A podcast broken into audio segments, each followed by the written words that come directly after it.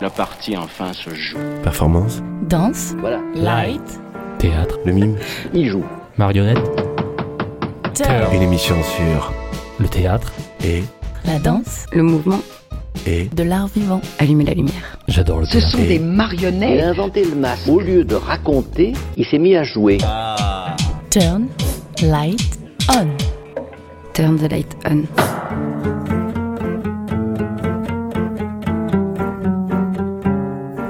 Chers auditeurs, auditrices, à défaut de ne pas pouvoir voir le travail des artistes, Radio Grenouille vous propose de les écouter. Et aujourd'hui, la parole est à Marie Vauzel, metteur en scène et artiste accompagnée par les théâtres Gymnase Bernardine, et Louise Arcangeli, comédienne.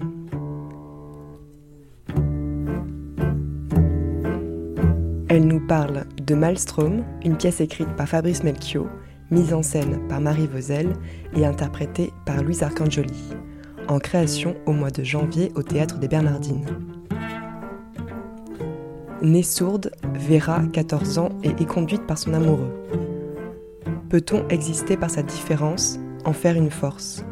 Au coin d'une rue, au cœur d'une grande ville indifférente, la jeune fille laisse éclater sa tristesse, sa colère et son désir de vivre. Une parole fulgurante qui exprime les tourments et les espoirs d'adolescents qui voudraient pouvoir vivre ensemble et rester singuliers.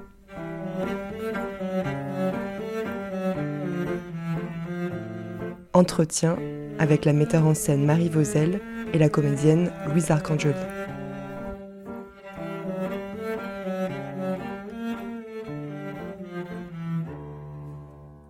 Ce serait à chacun de la décrire. J'espère que c'est suffisamment ouvert pour que justement elle échappe à toute description. Marie Vauzel, metteur en scène. Il y a un fait qui la décrit pas, mais qui est un fait objectif, c'est qu'elle est née sourde, Vera. Elle a 14 ans dans la pièce. Elle est née sourde, elle a été appareillée à l'âge de 2 ans. Euh, certains sourds sont, sont donc appareillés. C'est un, ça s'appelle des implants cochléaires. C'est assez nouveau. Et c'est un implant qui est relié au nerf auditif, qui est encore différent que l'appareillage euh, traditionnel, je ne sais pas si j'utilise les bons mots, mais qui évidemment ne donne pas une audition tout à fait comme la nôtre, euh, qui est même très différente. Mais ce qui est spécifique chez Vera, c'est qu'elle a été appareillée très jeune, donc elle a rapport au langage et à, et à l'écoute qui est évidemment différente que quelqu'un qui est appareillé à, à 30 ans ou plus tard, où l'oreille a plus de temps pour euh, être éduquée. Et pour l'apprentissage de la parole, évidemment, c'est différent aussi. Elle n'est pas dans un collège spécifiquement pour les, sourds, c'est-à-dire qu'elle est en fait euh, dans un collège d'entendants. Donc c'est une expérience aussi très particulière. Il y a des sourds qui, qui, qui signent, qui ne sont pas appareillés et qui sont dans des collèges spécifiques. Et elle, est, on comprend qu'elle est la seule sourde du, du collège et que je ne sais pas ce qu'il la décrirait, mais en tout cas, ce qui, ce qu'on, là où on la, on la capte à un moment où elle vient d'être conduite par le garçon dont elle est amoureuse. Elle est en colère et, et d'une certaine manière devant nous, elle explose cette petite case à laquelle on l'a circonscrit depuis son plus jeune âge de sourde, donc différente, voire handicapée. euh, et voilà.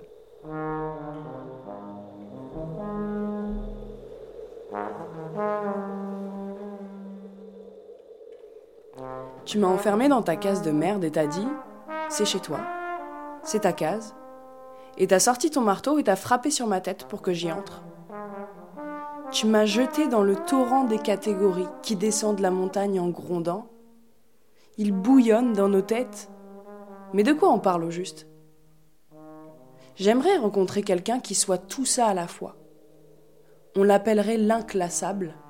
Il serait un exemple pour nous tous. Ce serait une femme et un homme à la fois, une fille et un garçon, qui, en additionnant un sexe et l'autre, en inventeraient un troisième. Bonjour, l'inclassable. Toi qui échappes à tous les marteaux, à toutes les cases. Sauve-moi de la noyade. Tu veux bien? Je lui dirais ça tout bas, avec trop de respect peut-être, mais il serait d'accord pour me sauver. Il me sauverait. Je quitterai les pisseuses blanches du collège. Je quitterai les élèves en difficulté, je quitterai les filles à maman, les bâtards à papa, je quitterai les timides maladives qui savent s'adresser qu'à elles-mêmes, je quitterai les sourds. Ma peau serait comme un morceau de moire au reflet incertain, on saurait jamais dire de quelle couleur elle est. Comme toi, j'aurai en moi un peu de chacun. Les yeux de celui-là, le rire franc de cet autre, l'air perdu de celle-là, un peu de chacun et tout de toi. hors catégorie, inclassable à mon tour. Qu'est-ce qui vous a plu euh, dans son personnage? D'abord sa colère, parce que je, j'ai en moi très, vive, le, très vif le souvenir de mon adolescence, et de cette colère et l'espoir très grand de, de, cultiver cette colère encore aujourd'hui, et en tout cas de ne pas l'oublier, de la réchauffer. Donc ça, ça me plaît beaucoup. Et puis, euh, elle a, hum, Vera, elle choisit pour moi une, chose qui est un peu comme Ophélie, euh, qui est un personnage qui me travaille beaucoup chez Shakespeare, qui est qu'elle choisit devant nous de continuer à vivre. Et euh, je trouve que c'est un moment l'adolescence qui pose cette question. Enfin, en tout cas, moi, j'ai un souvenir vif de cette question-là à l'adolescence. D'accepter, euh, de choisir de vivre dans un monde qui ne nous convient pas forcément, qu'on a parfois envie d'exploser, ou on a envie nous-mêmes de, se, de s'exploser de, de différentes manières, et de choisir bah, quel, quel chemin on va y tracer. Moi, j'ai toujours l'impression que la vie que j'ai aujourd'hui, elle, elle s'est décidée à 14-15 ans, c'est-à-dire ma position dans le monde, comment, comment voilà, j'avais envie d'effrayer ou comment j'arrivais à effrayer sans, sans, démissionner quoi.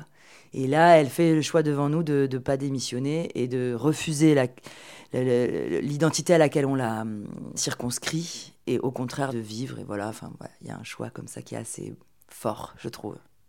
Qu'est-ce que vous avez l'impression d'avoir décidé, euh, vous, à 14 ans?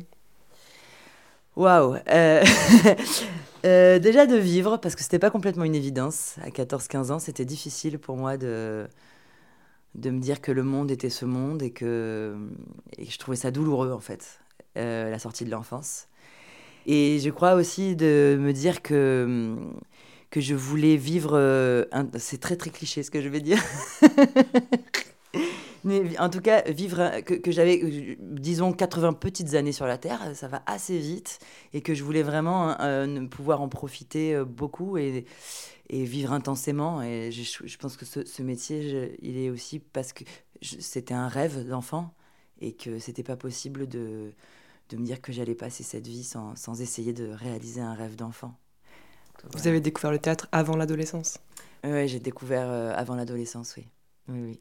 Mais c'est là où j'ai choisi, choisi en tout cas d'avoir une vie intense. Mais c'est idiot de dire ça, c'est ridicule. Mais c'est un peu ça. ouais, de pas d'essayer de pas se laisser aller à vivre euh, dans un certain confort ou dans, dans des habitudes ou voilà, et j'essaye de cultiver ça. Et puis aussi, euh, je crois que c'est une phrase de Bukowski qui dit cultive ta colère tous les matins au petit déjeuner. Et hum, j'ai l'impression que c'est sain de ne pas s'habituer à ce monde, de ne pas s'habituer à soi. Euh, voilà. Est-ce que vous avez découvert le, monde euh, de la sourdité euh, via le personnage de Vera ou c'est quelque chose qui, que vous connaissiez par... Alors oui, j'ai, non, non, pardon, ouais, j'ai, découvert avec Vera, vraiment. j'avais déjà regardé des documentaires, enfin voilà, mais pas jamais plongé comme, comme là. Alors malheureusement, le, projet il s'est fait assez, cette année qui a été pas une année tout à fait normale, donc on s'y est moins moins plongé que ce que j'aurais aimé ou ce qui était prévu au départ. Mais non, non, ouais, j'ai découvert euh, euh, tout, tout, ce combat politique, parce que c'est aussi un combat politique, toute cette communauté, toute cette façon de, de, de vivre et de composer dans une société qui leur fait pas beaucoup de place euh, avec Vera. Mm, mm. Vous aussi, Louise? Ouais, ouais, moi aussi. Louise Arcangeli, je, je, connaissais des amis appareillés mais, mais j'avais pas beaucoup de contacts, effectivement. je me suis aussi plongée avec Marie euh, dans des documentaires, dans des rencontres euh, qui m'ont fait prendre conscience que c'était ouais, un, un vrai combat politique. Et... J'entends pas parce que je veux pas entendre. Entre le monde et moi, je pose mon refus de capter les vibrations de la musique dans les haut-parleurs de la ville. Accrochés aux façades pour nous faire croire qu'on vit dans un clip de Calogero.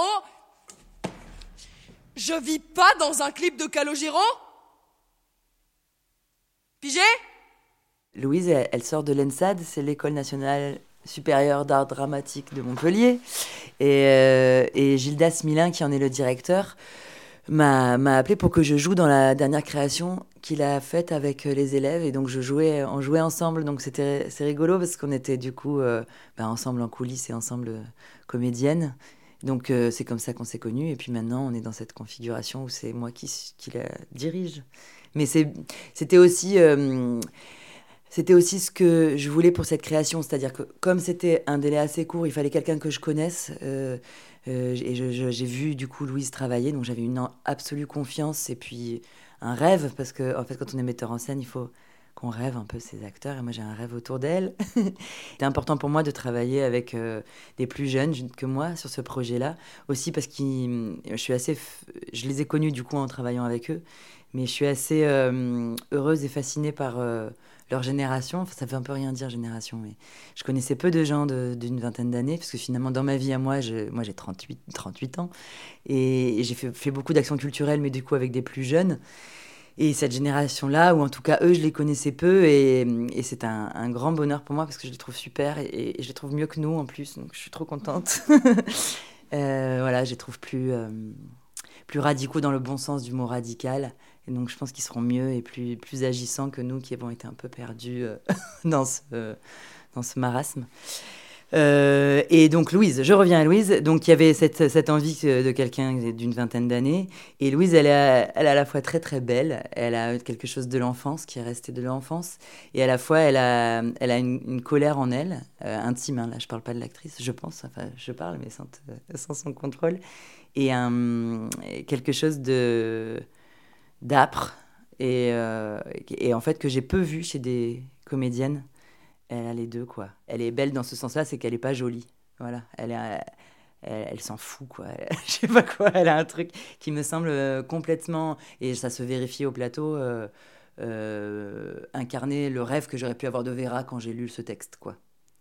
Voilà, quelque chose de très jeune et quelque chose de très vieux en même temps. Un truc comme ça. C'est toujours compliqué de répondre à des compliments, mais est-ce que. Euh, quel, euh, quel, effet a fait sur vous, euh, Vera? Est-ce que vous vous êtes senti proche? Parce que c'est quand même un peu compliqué, j'imagine, pour une comédienne qui n'a pas de problème de surdité, de jouer déjà une adolescente. Même si vous êtes jeune, c'est quand même assez loin l'adolescence. Et en plus, avec, avec un handicap que vous ne connaissez pas. Mm. je me suis sentie, du coup, à la fois proche et à la fois très loin. Euh, à la fois proche parce que euh, je voyais, en fait, dès que j'ai lu le texte, j'ai un peu compris pourquoi Marie, elle m'avait demandé, dans ce qu'elle décrit, quelque chose d'assez... Euh, d'assez qui reste de l'adolescence, d'assez enfantin même parfois. moi au collège, il y a des choses que j'aurais plus dit, même par, parce que j'aurais eu honte de dire des, des, choses comme ça. elle, elle les dit et il y a ouais, il y a quelque chose où elle se plonge euh, complètement. Euh, elle est très premier degré, elle le dit elle-même. Et à la fois cette colère-là. Donc moi, je me suis sentie proche dans, dans ce qu'elle a d'adolescent, euh, dans la, révolte qui naît en elle, qu'elle n'arrive pas forcément toujours à verbaliser. mais Parce que même si c'est loin, je, je, sens ça encore chez moi. Et c'est important pour moi.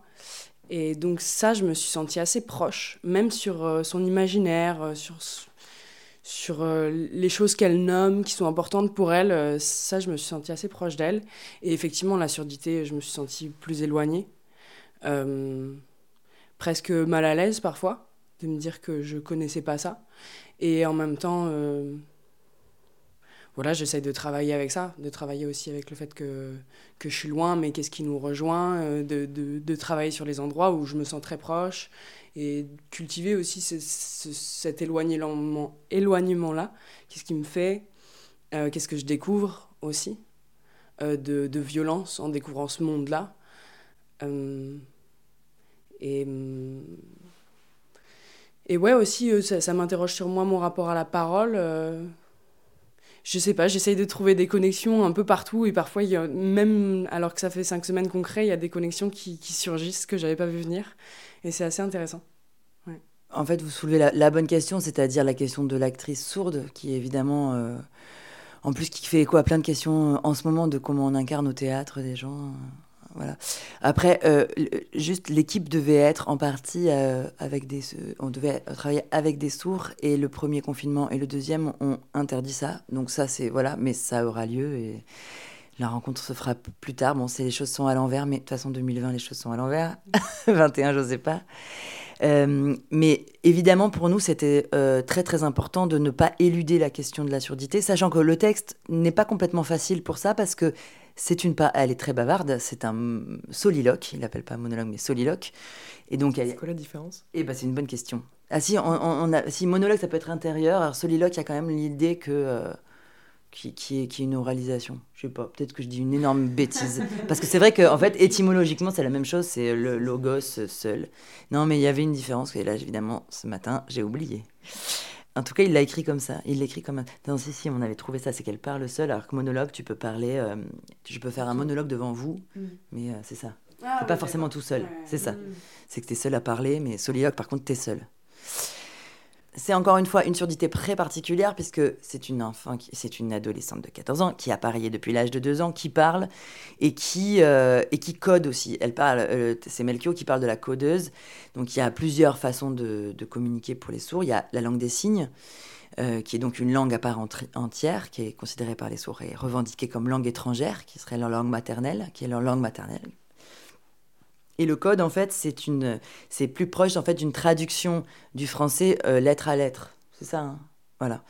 Donc c'est ce sont qui est pas forcément enfin qui, fait dissension euh, dans la communauté sourde parce que c'est pas considéré comme une langue. Enfin voilà, il ça, ça c'est déjà ça crée du débat. euh, mais bon, voilà, nous on monte le texte de Melchior, donc on la question c'était de monter ça, c'est-à-dire quelqu'un parlant, appareillé, et de et d'en rendre compte. Donc euh, le, travail, euh, moi la première personne que j'ai appelée euh, après avoir lu le texte, c'est, José Joseph Amerveille, qui est créateur sonore, parce que ça m'intéressait de, de partager, mais comme une expérience sensorielle, qu'est-ce que c'est qu'entendre avec l'appareil. Et donc, il a commencé à travailler vraiment, à se renseigner à comment on entend avec un appareil, et même les voix, enfin voilà, et donc à travailler là-dessus.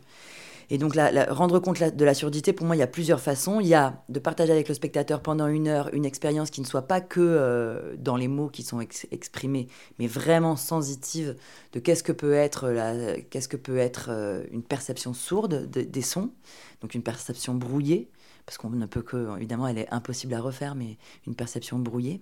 Il y a le fait que... euh, que elle, Louise, joue ce que peut ressentir un sourd. Enfin, l'enjeu principal de, d'enfermement dans quelque chose. Il y a, vraiment un. euh, c'est Manuel Laborie qui a écrit un, livre où elle décrit son expérience et elle parle de ses premières années derrière un, mur de béton transparent. Et donc, euh, ben voilà, on essaie de travailler autour de ça, c'est-à-dire comment en fait il y, y a quelque chose du béton transparent entre les autres et nous, et ce béton qui n'est pas possible de franchir. Et puis, euh, il y a une autre façon, c'est que dans le texte de Melchior, il, met, euh, c'est plutôt construit comme des fragments, et il y a des petits points, entre, des points de suspension entre chaque fragment, où il est écrit en note au début du texte que, euh, au choix du metteur en scène, ça peut être des moments sonores ou musicaux. Et donc, ben, moi, j'ai pris au, pied de la lettre, et ça m'intéressait de, comme comme c'est toute l'histoire de ce garçon auquel elle pense et dont elle est amoureuse, et en tout cas qui est objet de désir pour elle. Ça m'intéressait que ce garçon soit là, physiquement au plateau, mais qu'il soit son autre, l'autre de Vera, l'autre de, la- de la surdité, qui est la musique. Donc c'est un musicien, il fait de la musique. Et donc c'est aussi son rapport à la musique et un rapport euh, sourd, je ne sais pas ce que ça veut dire, ce que je suis en train de dire, mais un rapport sourd à la musique, c'est-à-dire, euh, bah, par exemple, elle décrit qu'elle allait beaucoup en boîte de nuit, elle se collait aux enceintes pour sentir les vibrations des, graves, et qu'elle dansait d'ailleurs. Mais... Et donc on a fait un travail avec euh, Louise et avec le vidéaste, parce qu'il y a aussi un vidéaste, sur euh, les perceptions euh, visuelles et sensitives de la musique. Voilà, c'est-à-dire euh, ben, on- comment ça tremble quand il y a des basses, comment, et euh, voilà. Et il, a, il a travaillé à des formes, euh, parce que le- les, sons et les notes font des formes. C'est-à-dire si vous vous projetez sur du sable, sur une surface de sable, le sable va faire des dessins, par exemple. Et donc on a travaillé autour de cet art, euh, ou de cet art scientifique qui s'appelle la cinématique. Et puis la dernière chose, c'est euh, comment dire C'est un sentiment d'invisibilité et qui pour moi est très et peut être très métaphorique aussi de la de cet âge de l'adolescence et des difficultés d'une élève, d'une enfant rejetée à cet âge-là parce qu'on sent qu'elle est très seule au collège. En plus, ça tourne à ça, c'est quelque chose qui fonctionne à fond au collège et, qui, pour moi euh, devient métaphorique d'une expérience universelle de quand les autres ne nous voient pas ou nous, en- nous assignent à une, identi- une identité fixe qui correspond à rien de ce qu'on est, puisque l'être est cette chose infinie, multiple, mouvante. Et, euh, je trouve qu'en plus, on est dans une société qui fonctionne à fond la caisse euh, sur ce truc de, des identités, des catégories, des, des quotas, de, de, voilà. Et de déconstruire cette pensée-là, je trouve que c'est une des, une des choses que le cinéma et le théâtre euh, font très bien, donc c'est chouette de le faire. Voilà. Peut-être euh, comment vous avez euh, pensé la, mise en scène? Donc là, vous parlez des, des images, du son. Donc il n'y a rien de, j'allais dire, concret. C'est-à-dire. oui, j'entends de réaliste avec. voilà, de, réaliste. Alors non, euh, mais ça c'est plutôt moi en tant que metteur en scène. Euh, je n'ai jamais fait. Euh, c'est-à-dire que je crois que je ce qui m'intéresse vraiment au théâtre, c'est que j'ai l'impression que le lieu spécifique du théâtre, c'est la métaphore et c'est une possibilité d'abstraction qui qui peut être aussi dans la danse, mais qui est peut-être plus difficile au cinéma. C'est-à-dire qu'on peut transposer au théâtre avec un décor abstrait, avec quelque chose qui soit qui quitte le réalisme vers, euh, vers de la métaphore, vers du symbolique, vers de l'onirique. En tout cas, moi, c'est mon terrain de recherche. donc c'est ça qui m'intéresse.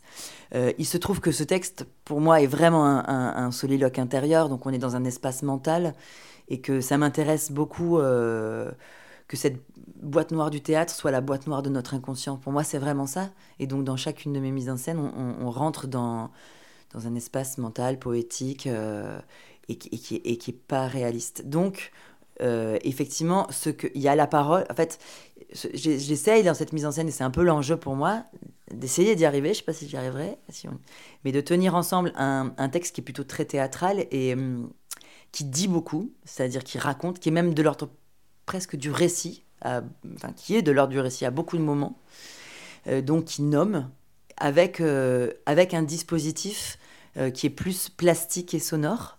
Euh, qui est euh, et qui est plus proche de mon esthétique théâtrale, c'est-à-dire comment en fait on peut faire se frotter des mots très concrets et une parole très collée, très très située à un âge, à une époque, avec un, un dispositif bah, qui est complètement abstrait. Donc on est dans un, endroit abstrait qui serait son, son inconscient ou son espace intérieur. Et je trouve que ce qui est intéressant, c'est de faire se croiser les deux. Parce que sinon, comment ne pas être. Euh, c'est bon, elle nomme les choses, j'ai pas besoin de, de, de, les mettre sur une scène puisqu'ils sont dits avec des mots. Et hum, l'enjeu, c'est d'arriver à la fois à créer ce dispositif pour le spectateur, qui soit un dispositif sensoriel, et en même temps d'être de, faire entendre cette parole qui est une parole très théâtrale. Qu'est-ce que le théâtre va nous faire éprouver à l'acteur, à l'individu? Hum, c'est l'ici et maintenant, mais qu'est-ce que moi je vais pouvoir réussir à éprouver, à mettre en branle, comme colère, comme, comme intime, pour que, pour que même moi j'avance dans ma vie personnelle et, je fasse partager ça. Quoi. Il, y a, il y a une ordre de l'expérience que moi je cherche aussi dans mon travail, que Marie cherche, et qui est commune, je pense, à beaucoup de gens, mais là je sais pas, je me retrouve vachement. Quand je suis née, petite fille, le 20 mai 2007, au milieu de l'après-midi, le test auditif était normal. J'étais normale, tout était normal. Je ne sais pas pourquoi c'était normal. C'est une des grandes énigmes, cette normalité. Et puis j'ai commencé à pleurer. Je hurlais pour rien, pour rien, soi-disant. Comme si les bébés hurlaient pour rien. Les bébés hurlent toujours pour quelque chose, pour dire quelque chose, du monde des bébés au monde des adultes.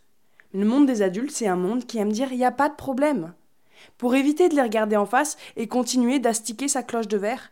Ma mère, elle l'a pourtant dit au médecin. Il y a un problème, docteur. Ma gamine, elle pleure tout le temps. Personne l'a écouté, ma mère. Six mois plus tard, elle a vu un autre médecin parce que je pleurais toujours. Je hurlais de plus en plus fort, mes yeux roulaient comme des billes. Alors, ma mère a dit Il y a un problème, docteur, je vous assure. Six mois encore, et encore six mois, deux médecins de plus. Le monde n'écoutait toujours pas le bébé que j'étais, et ma mère épuisée. Et puis on a enfin compris que j'étais sourde. Le docteur Garot, il a pigé. Je venais de passer deux ans dans un silence total. On m'a opéré un jeudi matin. Le monde est entré dans mes oreilles, il a envahi ma tête, avec le rythme du vent, le pas des humains, avec ses cortèges solennels et ses cris de colère, avec ses voix métalliques et ses discours de fin de repas. Entendre. Soudain, j'entendais. Ils avaient ouvert l'écluse.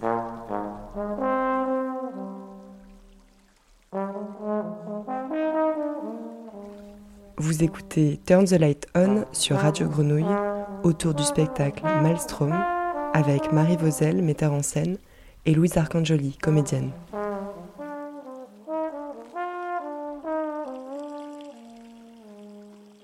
La question de ce spectacle, euh, alors j'espère, sauf confinement total, je ne sais pas ce qu'on va apprendre, mais en tout cas, on va pouvoir le montrer un peu que, que, dans un milieu professionnel. Donc c'est bien parce qu'on l'aura créé, ça aurait été difficile de ne de, de, de, pas le créer, voilà, pour plein de raisons, par rapport à l'équipe, par rapport à des questions salariales très très politique aussi. Moi, j'ai toujours ce souci que l'équipe puisse vivre euh, et puis que les engagements soient tenus. Et puis, euh, pour une question aussi bah, de création pure, c'est-à-dire qu'on aura mis en branle euh, plein de choses et que ce, serait très frustrant de ne pas le créer. La frustration qui restera, quel que soit le schéma, c'est de ne pas pouvoir le partager avec le public et avec les collégiens et lycéens, parce que c'est quand même à leur adresse et, que moi j'y pense tout le temps à eux, parce que c'est aussi pour eux euh, collégiens sourds et collégiens entendants. Donc ça, ça, restera euh, euh, très insatisfaisant. Donc pour, ça, pour ce, ça. Plus largement, la question qui se pose pour la culture, je, pense, et l'inquiétude, c'est qu'est-ce que... Qu'est-ce qui va... Enfin, moi, c'est plutôt une inquiétude qu'un optimisme. Euh, parce que euh, de la même façon, le fait que ça, ça, ça met en difficulté euh, économique énorme et, et, des lieux et les compagnies et les intermittents, enfin et les êtres quoi. Je ne sais pas dans quelle mesure la culture va pas être reléguée euh, en non, non, non essentiel quand la question des essentiels euh, ne se posera plus, c'est-à-dire quelque chose qui n'est pas prioritaire, où finalement il y a beaucoup d'êtres, de, compagnie et de lieux qui en seront euh, jetés en dehors et que ce sera un bon prétexte pour sabrer encore la place que pourrait avoir la culture. J'aime pas trop ce mot culture parce que je sais pas trop ce qu'il veut dire et je crois qu'il me plaît pas trop.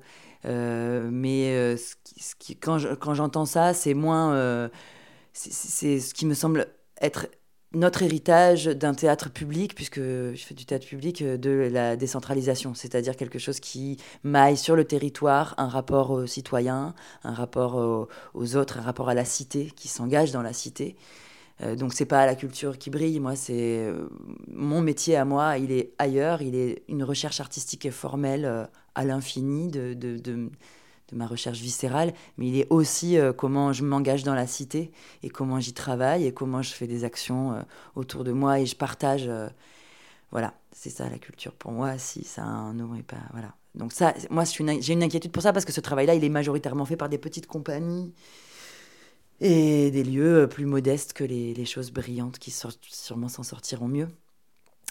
Et après, il y a les questions de il faut se réinventer. Euh, alors là, ça me pose un peu question parce que je ne sais pas ce que ça veut dire. D'abord, quand on me dit il faut, je ne sais pas trop ce que ça me veut dire. Qui me dit il faut De quoi on parle Quel est cet impératif et cette injonction euh, La seule chose que je sais du théâtre, de mon métier, après, c'est un autre métier.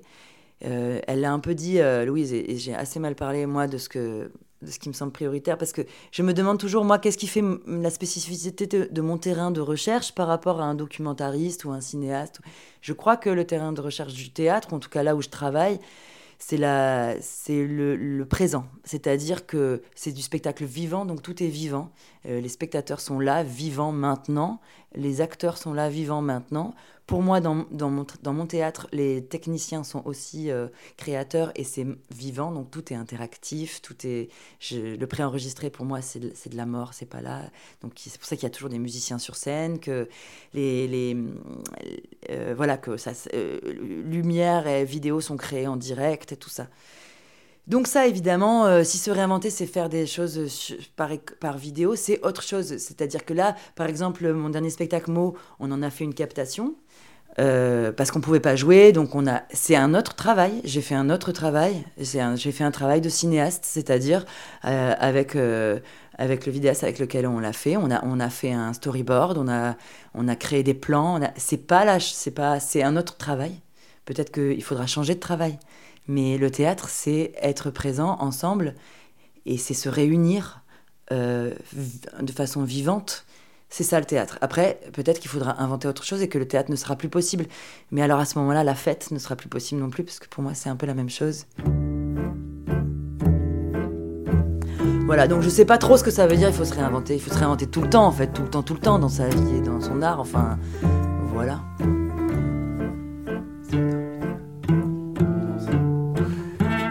Merci beaucoup.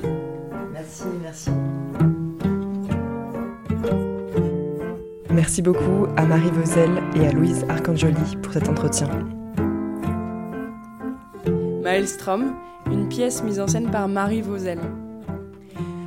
Avec Louise Arcangeli et Léopold Pelagi au jeu et à la musique, avec euh, Joseph Amerveille à la création sonore, Raphaël Dupont à la création vidéo, Yann Loric à la création lumière et Lison Rowe à l'assistante. Ah non, attends, il y a Christophe. euh, Christophe Clébès à la scénographie et Lison Rowe à l'assistante, à la mise en scène. Plus que du théâtre. Off, La partie enfin se joue. Performance danse, Voilà, light, Théâtre, Le mime il joue. marionnette, Il s'est mis à jouer. Sur Radio Grenouille. turn, light, on. Turn the light Off,